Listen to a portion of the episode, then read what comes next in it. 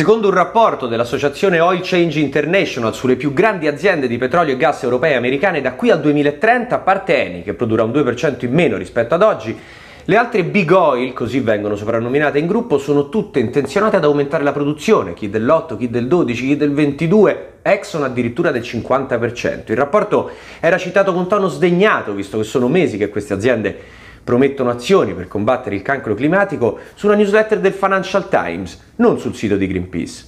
Ho sognato allora un domani in cui Big Oil, attaccata da tutto il mondo e capita la lezione, si trasformerà in Big Sack, Nessuna volgarità, solo un'allusione alla tecnologia per la cattura della CO2, perché ne stiamo sputando così tanta di CO2 che secondo la maggioranza degli esperti non basterà a fermare le emissioni. Se vorremmo salvarci, la dovremo aspirare e interrare. Per farlo, chi meglio di chi ha contribuito più di tutti a scatenarlo il casino? E questo è un minuto di contrappasso.